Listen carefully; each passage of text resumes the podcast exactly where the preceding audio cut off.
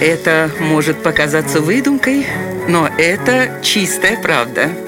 Удивительные истории на радио 1. В знаменитом британском Кембриджском университете есть одна любопытная традиция. Когда студент начинает жаловаться, что ему на выполнение домашнего задания отводится слишком мало времени, преподаватели приглашают его выйти из аудитории. Они вместе отправляются по коридорам учебного заведения, покидают его стены и проходят через университетский двор а затем попадают в местную капеллу. Оказавшись в ее стенах, преподаватель подводит студента к висящей на стене картине Рубенса под названием «Поклонение волхвов». Это полотно, выполненное с особым мастерством и изяществом, у каждого вызывает благоговейный трепет.